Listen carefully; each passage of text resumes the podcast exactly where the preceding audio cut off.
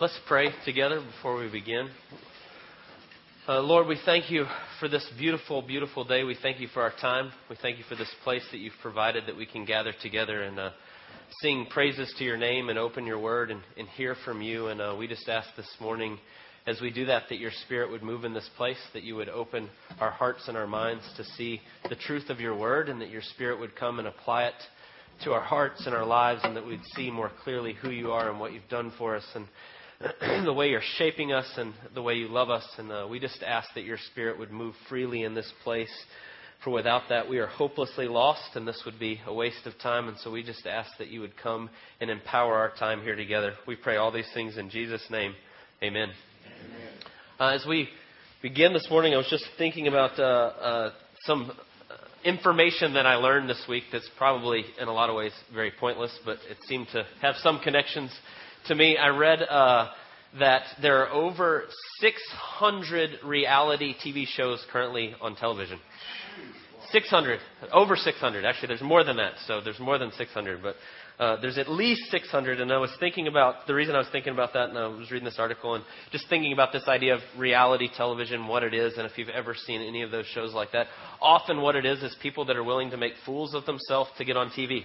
That's basically what that kind of sums up the genre of it. Uh, to try to be famous in some way, to get your few minutes on television, you'll do all kinds of things. And, and I was thinking about the motivations behind that. What would what would make you go on TV and eat insects and whatever else they do on on those shows? And uh, and, part of it is what what what is coming to is that we desperately want to be known and, and make a name for ourselves or, or have some kind of uh, notoriety or, or make something. And so people will do crazy things to try to get some of that, to get some kind of uh, that that picture of look at me and, and get on TV for just a few minutes. And so, you know, as I was thinking about us being in First Corinthians, and we're going to be in First Corinthians, we're going to finish up chapter one today, which is on page 618 if you've got a Bible like this that are in your pews if you want to follow along with us. But as we go back into First Corinthians, you know, obviously there's no reality TV or shows like that happening in ancient Corinth, but the heart issue that's behind some of those things is very much alive and well 2,000 years ago as it is today. And so in Corinth, part of, the uh, backstory, uh, what's going on, the context of what we're looking at today, is, is the people in the church in Corinth were latching on to different teachers in different places, and they were they were holding on to them and going, uh, "I'm somebody because I follow Paul, or I follow Apollos, or I follow Peter." And we were looking at that last week in verses 10 to 18. And then this week, what we're going to see is Paul kind of keeps uh, correcting that, rebuking that, uh, bringing them back to a more centered picture of who we are as in Christ. And in doing so, he really starts to have a uh, comparison between the wisdom of the world and the wisdom of God. And he starts to kind of put these side by side and to talk about that and to show us. Because what happens is we seek for our own glory and our own fame and all these things when we buy in kind of to the wisdom of the world. And so Paul's going to correct that and bring us back and show us uh, what it looks like to put man's reasoning versus God's reasoning and how that works together. And so this morning, as we do that, I want us just to read verse 18 together, and then we'll read the rest as we work through. But read verse 18 with me. So 1 Corinthians 1:18 says this: "For the word of the cross is folly to those who are perishing." But to those who are being saved, it is the power of God. and I want that to be really kind of the, the, the theme over what we're looking at today. This idea of the, fo- the cross is folly to those who are perishing, but to those who are being saved, it is the Word of God. And so we're going to look at it like this. And there is an outline if you want to follow along in the back of your bulletin that just kind of helps you keep this in order if that, that helps you as we go through it. But we're going to go at it like this with that idea over it. First, why is the cross folly to so many? That's the first question. The second question is how do we avoid it being folly, the things of God and the cross and, and uh, the gospel? How do we avoid that being folly? And then lastly, it says that it's the power of God to those who are being saved. So we're just going to ask how is it power? Or why is it power? So uh, what, why is the cross folly to so many? How do we avoid it being that folly? And then lastly, how is it power in our lives? And so let's just start right at the beginning with why the cross is folly to so many. And you'll see here, just in the beginning of that verse 18, for the word of the cross is folly to those who are perishing. And so when we think about why it's folly, we need to start right there because Paul says it's folly to those who are perishing. And so we need to ask the question who are perishing and why? That's important to his argument here and what he's getting at. And so when we ask the question is who is perishing and why, the answer is simply that we are all perishing uh, apart from Christ. All people are sinful, and because of our sin, that is the case for all of us. Romans 5 says it this way Sin entered into the world through one man, and death through sin, and so death spread to all men because all men sinned. Right? Or Paul will say it in Romans 6 the wages of sin is death. And so we are perishing because of our sin. And so we're all sinners and we're all perishing. And the only way that we escape that, the only way that we're not perishing, is through Jesus and what he's come to do. Jesus would say this very clearly in John chapter 3. If you know John chapter 3, it's Jesus having a discussion with Nicodemus, one of the religious leaders of the day. And, and as they're talking about these things, and Nicodemus is asking these questions, and, and, and Jesus is telling him what it looks like to be born again, and, and what the gospel is, and all these things. And he gets to John 3.16, probably the most, one of the most well uh, memorized verses. You go to VBS or, or sco- uh, Sunday school as a child. That's one of the first verses we memorize oftentimes. John 3:16. For God so loved the world that He gave His only Son, that whoever believes in Him will not perish, but have everlasting life. And, the, the connotation there, the, the, the context of John 3:16 is that we're perishing that we needed God to send His Son in the world to keep us from perishing, right? He says the only way that we won't perish is to believe on Jesus. And if you read in that context and you read Jesus' uh, uh, conversation there with Nicodemus, he gets, he, he gets even clearer in verses 17 and 18 of John chapter 3. In verse 17, he said, For God did not send His Son into the world to condemn the world, but in order that the world might be saved through Him. We like verse 17 in our culture, people like that very much. That Jesus says, I didn't come to condemn the world, I came to save. And people go, Yes. You see that? Jesus is, is, is for everybody, and he doesn't have a problem with anybody, and he didn't come to condemn anybody. But they often don't read the next verse. Because what he says in verse 18 is, Whoever believes in him, talking about Jesus, whoever believes in Jesus is not condemned, but whoever does not believe is condemned already because he has not believed in the name of the only Son of God. And so when we consider the question of who is perishing and why, is we're all perishing, we're all ending going that way, and apart from Christ, that is the ends. We will be separated from God for eternity because of our sin before a holy and perfect and just God. And so when we think about that, that's, that's what we're talking about of who is perishing. Uh, so I want us just to think. So the question becomes those who are perishing that are that are broken and sinful and, and wrong, and, and then the, the gospel comes and says that Jesus is coming to save us from that. Why is that folly? Right? If, if we're perishing and we're in need and we're sinful and we're broken people, why is it folly to hear that God has come to save you? He's come to do what you can't do for you. That should be wonderful good news. That's why we call it the gospel good news. And I would say the first part of why the cross is folly to so many is simply this there's many who believe right now that they are not currently perishing, that they don't need it. I don't need help. And, and I would say to you, the, the reason that is the case is because all of us are sinful, and that is our natural state. Man has turned his back on God. We've talked about this a lot that sin is ignoring God and his world. And when we've done that, when we've turned our backs on God and we have ignored him, what happens is we become very inwardly focused. We exchange, as Romans uh, 1 says, we exchange the truth of God for a lie, and we worship the creation rather than the Creator. And so we make ourselves the sinner instead of God. And when we do that, we, we have a hard time believing that we need somebody to save us from ourselves, right? Because we're the sinner. And so what happens is the cross becomes folly because of our sin nature. And our sin nature is simply that I'm the sinner of the world and I'm the ultimate decider and I am the, uh, the one that, that controls my destiny. And it's not about somebody else, it's all about me. And so when somebody comes and says, you're, You are a sinner and you're separated from God and you need a Savior, that's very hard to hear. Right? And so we'll say, Ah, no, I'm good. I don't need saving for myself. I'm okay. And so oftentimes I've heard people, I've had people tell me this in conversation that, yes, I realize I've made some mistakes and some different things, but I've learned from them and I don't need somebody else to forgive me. And so we make it all about us. We make it self centered and it's all about me. And so that's one of the biggest reasons that the cross becomes folly. We start to buy into that. Look at what Paul says in verses 19 and 20. For it is written, I will destroy the wisdom of the wise and the discernment of the discerning I will thwart. Where is the one who is wise? Where is the scribe? Where is the debater of the age? Has not God made foolish the wisdom of the world? And so Paul kind of asks this question about the world's wisdom versus God's wisdom. And, and in man's wisdom, we make it all about us and we become about me. And so Paul goes and he quotes Isaiah, the prophet Isaiah. In Isaiah chapter 29 here is what he's quoting. And what he's doing is he's quoting a text in which Isaiah is uh, speaking to God, and God's telling him what to go tell the nations that have made God secondary, that they're putting him aside and saying, We don't need God, right? And the wisdom of the world, we make it self centered. It's about me. I don't need God to tell me. I can make these decisions myself. And so Paul quotes Isaiah, and he brings this out in Isaiah chapter 29. And so God is, is saying, I'm going to destroy the wisdom of the wise and the discernment of the discerning I will thwart. God's showing, telling us, I'm going to make it, I'm going to show you how it's not really about you, that it's really about me, and I am the sinner, and I'm going to do this, and I'm going to show you this.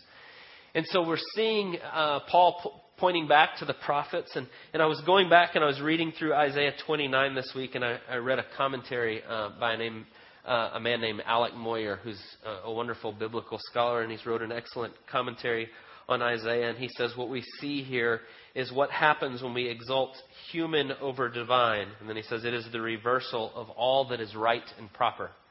And that that's what God is addressing in Isaiah chapter 29. I thought, yes, he's got it. When we make uh, the created things greater than the Creator, we've reversed the order that is natural right? When we say back to the Creator, no, I'm, I can do this on my own, I don't need you, we've, we've, we've reversed all that, as Motyer says, is right and proper. And what he goes on to say in his commentary is there's two things that start to happen when we do that. And he says the first is that we begin to see God as no more than we are. He's no greater than we are. And so what Motyer says is then that leads to a spirit of self sufficiency. I don't need you. You're not any greater than I am. I don't really need God to tell me what to do. I've got this myself, which is the original sin. It's what Adam and Eve did. God said, Trust me. And they said, Ah, we'll do it alone. We got it. We don't really need you to tell us. And so a spirit of self sufficiency comes in. And that's what happens. That's, that's the wisdom of the age. I'm good on my own. I don't need anybody to tell me. I certainly don't need a God to tell me. The second thing Motyer brings up is he says uh, that when we, we buy into this and we exchange this divine reversal of putting the creation above the creator, we end with, He has nothing to do with who we are. That is, God has nothing to do with who we are. I'm not defined in any way by who God is. And it doesn't matter. And he said that leads to a spirit of arrogance. Right? And so a spirit of self sufficiency and a spirit of arrogance. And as I read that and I was thinking about that in Isaiah 29, what Paul's addressing here in the church in Corinth, I couldn't help but think of an interview I saw a couple years ago uh, with a man named Richard Dawkins. And if you know who Richard Dawkins is, he's an evolutionary biologist. Uh, he wrote a bestseller called The God Delusion, in which he he lays out his case for why all religion and all belief in God is absolute absurdity to him. And he mocks it and kind of makes fun of it. And now he's made a living, really, of going around and doing these debates. And uh, he's kind of famous for saying that believing in God is like believing in the invisible spaghetti monster. That's his little catchphrase, kind of. It's the same thing. You're just making it up, and it doesn't really make any sense. And so I was thinking of this interview I saw with Dawkins. And so the interviewer asked him the question. He says, uh, he says, Do you know how the, the, the world started, how everything came into being? And his answer is, No, no one knows how it got started. But then he quickly says, But we know what kind of event it must have been. Right? No one knows, but we know what kind of event it must have been. And so the interviewer asks him the question. He says, So you have no idea how it started? And he says, No, no, I don't, and nor does anyone else. But then he quickly goes on to say this, and this is a quote from him. Uh, Maybe in some other part of the universe, a civilization evolved through an evolutionary process, probably some Darwinian means to a very, very high level of technology, and designed a form of life that they seeded onto perhaps this planet. Now, this is a possibility, an intriguing possibility. And I suppose it's possible you might find evidence for that if you looked in the details of biochemistry and molecular biology. You might find a signature of some sort of designer. That designer could well be a higher intelligence from somewhere else in the universe, but that higher intelligence itself would have to have come about by some ultimately explicable process. So what he says, and then he goes on later to say there's absolutely no chance that the God of the Bible exists. So what he's saying, and I just want you to understand exactly what he's saying. Possibly this planet was seeded by aliens from a faraway galaxy that evolved, but there's no possibility that it was God. And that's, that's his thesis, and that's what he comes to. And as I, as I read that and I thought about what he said, and then I, I was reading what Motyer says in his commentary on Isaiah, I couldn't help but think the spirit of self sufficiency and arrogance.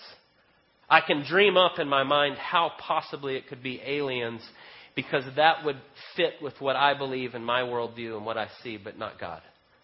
And so when we think about why the cross is folly to so many, it's because we become so taken with ourselves and our own worldview and our own thoughts, and I've decided and I've worked this out.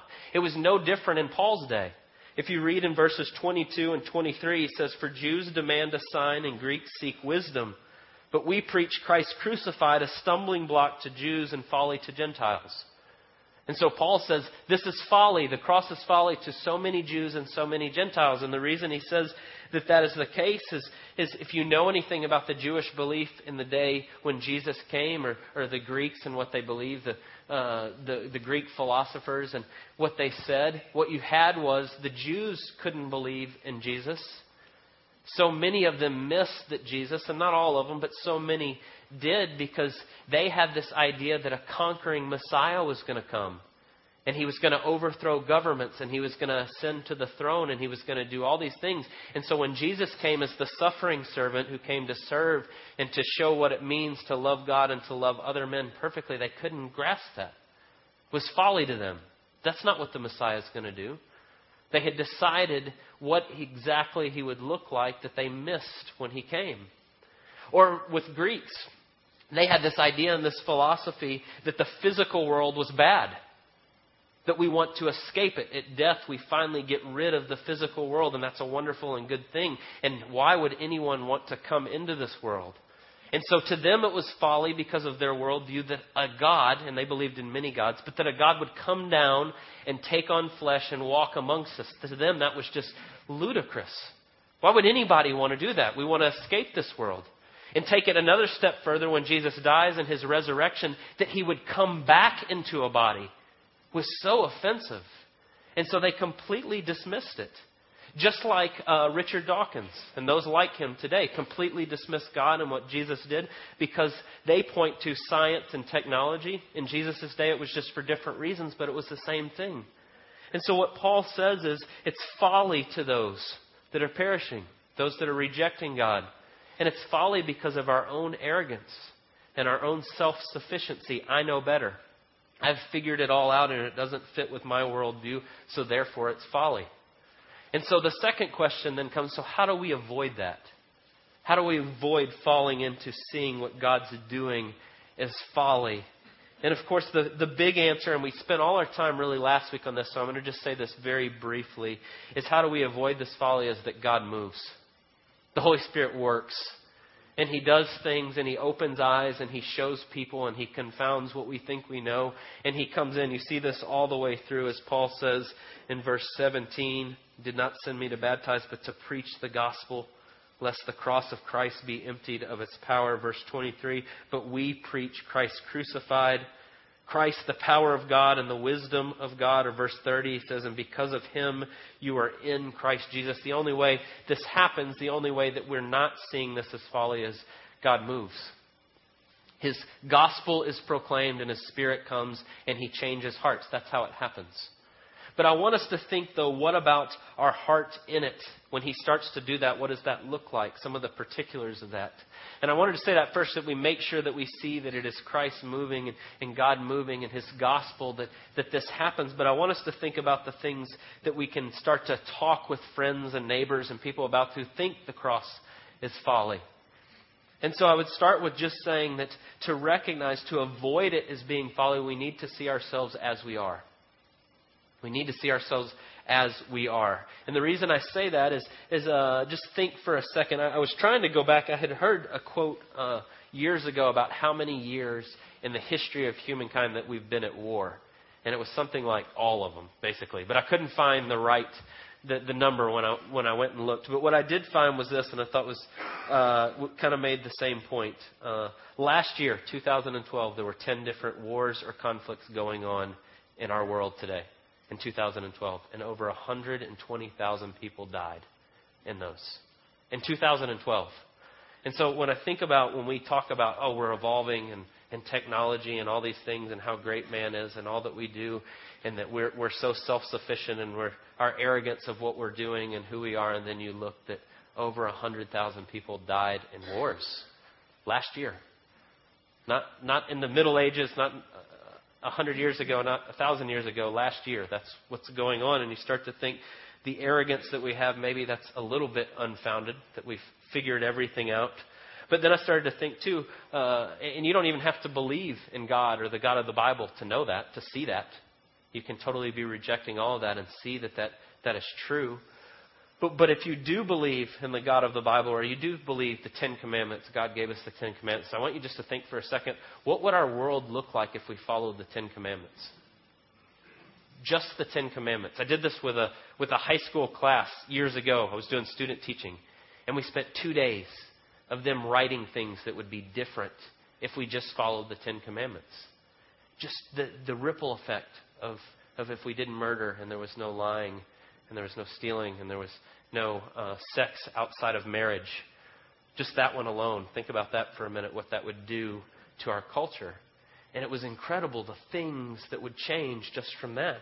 And I say all that just to say, to think about who ourselves, who we are apart from God. And what we come to real quickly is uh, the wisdom of men, of men apart from God is a disaster. When we decide to go it alone and we say we don't need God and we throw Him out, it's a mess. It's an absolute mess.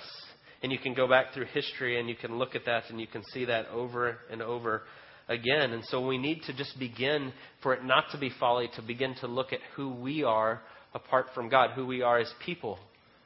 That we're sinful and we're messed up and we do all kinds of things. Look at what Paul says to the church in Corinth that was starting to get kind of uh, a little uppity and there was divisions in the church and I follow Paul and I follow Apollos and they're thinking that they're now someone because look who uh, we've, we've got connected with Paul. And look what he says to them in verses 26 to 30.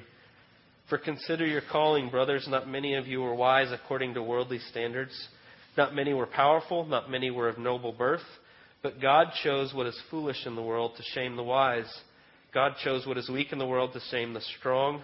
God chose what is low and despised in the world, even things that are not, to bring to nothing things that are, so that no human being might boast in the presence of God. And because of him, you are in Christ Jesus, who became to us wisdom from God, righteousness and sanctification and redemption. And so he tells us, and he, and he says here that uh, who we are apart from Christ. He's writing to the church and he's telling them, and he says, Don't forget where you came from. If you're starting to get uppity and look at me and look at what I've accomplished, he says, remember who you were. We see this all the way through Scripture, right? You can go to Isaiah chapter 64 where it tells us that all our good works apart from God, anything we try to do are like filthy rags. Or you can go to Romans 3 and listen, read through that list of who it tells, uh, what it says about us apart from God, that no one seeks God. No one. And, and we're quick to to kill and do all these horrible things. And he lays out the whole list in Romans 3. And so what you start to get is this picture of, of who we are apart from Christ. Now, you may, you may read that and you say, uh, God chose what is lowly and despised and foolish and weak, and go, man, that's a little bit over the top, isn't it? I want you to notice just what Paul's saying in the context. He's writing to a people that were in very much a very divided society where there was the rich and then there was the really poor and there wasn't a whole lot in between. And he's writing to people that were on the lower end of this and, and he's saying, reminding them where they came from. And so he's talking about society in a lot of ways and the differences and saying, God didn't choose you and you didn't become a Christian and this didn't happen because you were really rich or you were really well off or you're really any of those things. That's not the way how God works. But I would say that's also true of us, even though society, the way we're looking at it today, it's not exactly what Paul was writing to, but the same is true of our spiritual condition. Apart from Christ, we're a mess. And so, in order to begin to avoid to see the folly, we need to see ourselves Oftentimes we see ourselves much better than we actually are, right? Especially in our society today. I'm pretty good. Yeah, well, God is perfect, and okay, I'll buy into that. And I may be a sinner and I've made some mistakes, but I'm a pretty good person. That's what often ends up getting said. And I'm a pretty good person, and if I'm a pretty good person, then I'll try my hardest, and, and God will accept me. Right? That's kind of the, the philosophy, the religious feel good of today. If I do enough, then God will accept me. But the problem is, one, we're seeing ourselves better than we are, but the bigger problem is we're seeing God far less than He is. When we start to talk that way, like I could somehow earn my way to God. I was thinking of just a visual picture of this. I heard this said a little while back. If you took one piece of paper to represent the distance from the Earth to the Sun, one piece of paper, uh, our uh, galaxy, the Milky Way galaxy, would be a stack of papers 310 miles high. We can't even really fathom that. I mean, that's trying to put it into a word picture. And I want you to think about that for just a second because Psalm 19 says that God created the heavens to show you his glory, to show you who he is. He spoke into existence all there is just so he flung them out there with, with his voice, with his word, so that you would see a little bit of how great he is. And so when we start to talk about, oh, I can, you know, I'm a pretty good person and God will accept me, we're missing who God is. And so the second part of how do we avoid this folly is we need to see who we are, but we need to see who God is. And without that, we're hopelessly lost. We'll miss it altogether. And so, as we think about that, you know, often I'm thinking in terms of those that have rejected Christ, right? The cross is folly to those who are perishing, those that have not done what Jesus says in John 3 16 and 17 and 18. They haven't called on the name of Jesus to be saved, and so to them it's folly. They are perishing. But I want to suggest to you that there's times functionally in our life that the gospel can become folly as a Christian. The cross of Christ becomes folly because we start to not act as the way it is. We don't accept it in our lives. And I say it that way because of this. Uh, if you're a Christian, uh, there's, there's times when it's easy to slip into some arrogance as a Christian. And that's what was happening in the church here. In Corinth, that's what they were doing. And let me describe what I mean, right? If we're a Christian, what I mean is that you're putting complete and total faith in Jesus Christ and what He's done for you. You're saved completely and totally because God came down in the form of Jesus. He came as a man and He walked among us and He lived this perfect life. And then He said, I will take your sin and I will give you as a free gift salvation. By what I do for you, it's all my doing for you. And so, what happens and how the cross starts to become folly in our own lives is, is we turn on the TV and we see Richard Dawkins on TV. And there he is in all his arrogance and self sufficiency. Maybe aliens, but not God. And we start to get angry. Or I do. I listen to him and he frustrates me. Oh, that guy. Right? And if I'm real honest, there's times as I'm listening to Richard Dawkins and I go, he is so arrogant. Right? He is so arrogant. Look at that guy. Right? And then quickly my heart goes, I'm so glad I'm not like him. Right? He's so obnoxious, or he's so this, or he's so whatever. Or I start to go, man, I'm, I'm thankful that I'm a little more enlightened. I'm a little more moral. Or, or worse yet, I'm so much more humble than Richard Dawkins is, right? You ever do that? You start to pat yourself on the back and look, look at what I've done. And I say, have you ever done that? I know you have. I know we all have. That's our sin nature. That's our flesh welling up in us. Yeah, God chose you because you're a pretty good person. Right? That starts to come. And if that's you, and I know that's been you at some point in time, I want you just to hear God's word this morning and really hear this. Consider your calling, brothers. Not many of you were wise according to worldly standards. Not many were powerful, not many were of noble birth. But God chose what is foolish in the world to shame the wise. God chose what is weak in the world to shame the strong. God chose what is low and despised in the world, even things that are not, to bring to nothing things that are, so that no human being might boast in the presence of God. And because of him, you are in Christ Jesus, who became to us wisdom from God, righteousness and sanctification and redemption. And I want you just to see that so clearly. God chose what is lowly and despised. When he says that, he's talking about us. he's talking about those that have become and put their faith in him. that he chose what is lowly and despised. And then in verse 30 it says, And because of him you are in Christ Jesus. It is God's doing. And so when I start to slip into thinking, oh, look at Richard Dawkins and how arrogant, I'm the same. And but by the grace of God, I would be the exact same in every way. And it's only because of what Christ has done for me that I'm not. And it's nothing in me, and it's all Jesus and nothing else. And so the picture is that the, I just say that as a warning for us because it's so easy. And maybe it's not Richard Dawkins, maybe it's somebody else. You see somebody and you go, oh, look at that guy over there. He's struggling with that. I'm so glad I'm not like him. Right? Well, the reason you're not like him is because of Jesus. Or the reason, or, or really, the reality is you are just like him. and it's just because God's working in different ways and at different places and at different times, and that we are no different and we are just as sinful. And so I want us just to think, lastly, just real briefly, how is that power? How is the, the cross of Christ's power uh, but to those who are being saved, it is the power of God. How is it the power of God? And the first thing I want you to see is uh, that it frees you when you understand this. Right? So often, I said at the beginning, people will go on reality shows because they just want to be known. Right? They just want their few minutes of being on TV or whatever. And we do it in all different ways. Right? I, I want to be the best at my job so that I can say, hey, look at what I do. Or I want my my kids to be really good at sports so I can go, hey, I'm the dad of the great whatever. Right? And we, we find all different ways to do that. And we start to make it. And so the power of the cross becomes you are freed from all of that. You're somebody and you're loved and you're together and you're all those things because God set his sight on you and he chose you and he loves you completely and totally. And it has nothing to do with you but what he's done. And that is radically freeing. That is the power of the cross. That it's not dependent on my works and how well I do and these other things. It's dependent on Jesus and Him alone. And that is a wonderful blessing that is the power of the cross. And what happens when that's the case is it, it should humble you greatly. It should come into your life and make a real humility of, of who you are is because of Christ. And so what happens is then it frees you to love other people.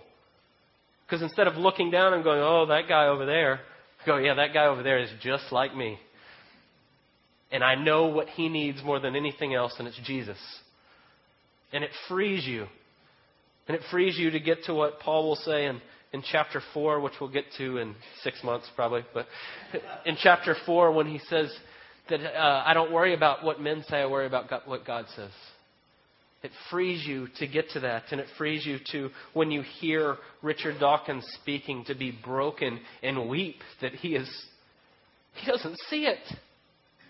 And to get on your face and to pray that God would open his eyes, that he would come to faith and that he would see, that God would remove the spirit of arrogance. And it opens you to be able to go and to love people the way Christ has loved you in a way that you couldn't do otherwise because it's all Him and nothing else. And then the last thing I would say, just look at verse 25 with me, and we'll end right there. For the foolishness of God is wiser than men, and the weakness of God is stronger than men. What happens is when you start to see this and the, the cross takes root and God opens your eyes through the Spirit and you begin to see it, then something marvelous happens. God reveals to you who you are, but then you start to see who He is and how great He is, and you begin to see that the wisdom of God is far greater than anything else. And He begins to do a work, and He doesn't just leave you there. It says He then comes and dwells inside of you, and He begins to make you new. He becomes to regenerate you and, and work in ways that you never thought imaginable. And then you see more and more how much greater God is than anything else because of what He's done for us in Jesus. And so when you look at those things of what God is doing all throughout history and through Christ and what He's doing in our lives, we can say, yes, it is the power of God. The cross is foolishness to those who are perishing, but to those who are being saved, it is the power of God. May that always be at the forefront of our hearts and our minds. Let's pray. Lord, we do thank you. We thank you that despite our foolishness and our continual turning from you and, and running from you, that you have, in your loving kindness and mercy come down and, and chosen to reveal yourself to us. And we thank you for that. We pray for those that we know, many uh, friends and family and coworkers that, that don't know the power of the cross. And we ask that you would use us in that, that you would give us a great humility and love for others, that we'd seek to go forth and proclaim the beauty of who you are and what you've done for us, and that we would see in our own lives each day, and that we would go out and we would proclaim and we would see the power of the cross manifest in everything and in every way and everywhere we go, and that we would walk in that power each day. We thank you for all you've done for us, and we pray it in Jesus' precious name. Amen.